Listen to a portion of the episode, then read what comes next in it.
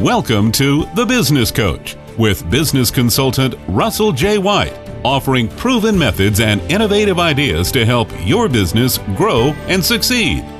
So, Business Coach, we've been talking all this month about retaining employees. Is there any bottom line to all of this? Well, we've spent the last few weeks on this important topic, so let's finish the discussion on, on I think what is most the hardest part of employee retention in a small business: maintaining consistency in a time of rapid change. Yeah. They seem like how can you have them at the same time? I mean, in fact, I've been told by many small business owners that you can't have consistency and change at the same time. It's just impossible.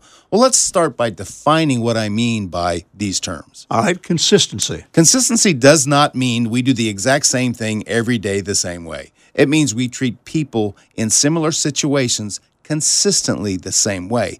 Employees will leave if they believe people are treated inconsistently. Keep in mind, employees may not understand the full story or see the full picture, but the business owner should fully understand the situation before taking action and should then respond with consistency. All right, change. Change is happening so fast in business. If you're operating your business the way you did just two years ago, you're losing ground so fast. Business owners can no longer wait for things to settle down before they take action because they're never going to settle down.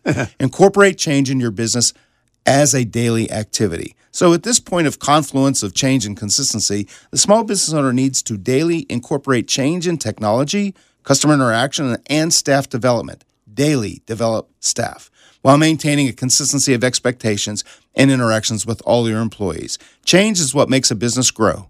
Consistency is what makes a business grow successfully with trusted results and dedicated, committed, talented people.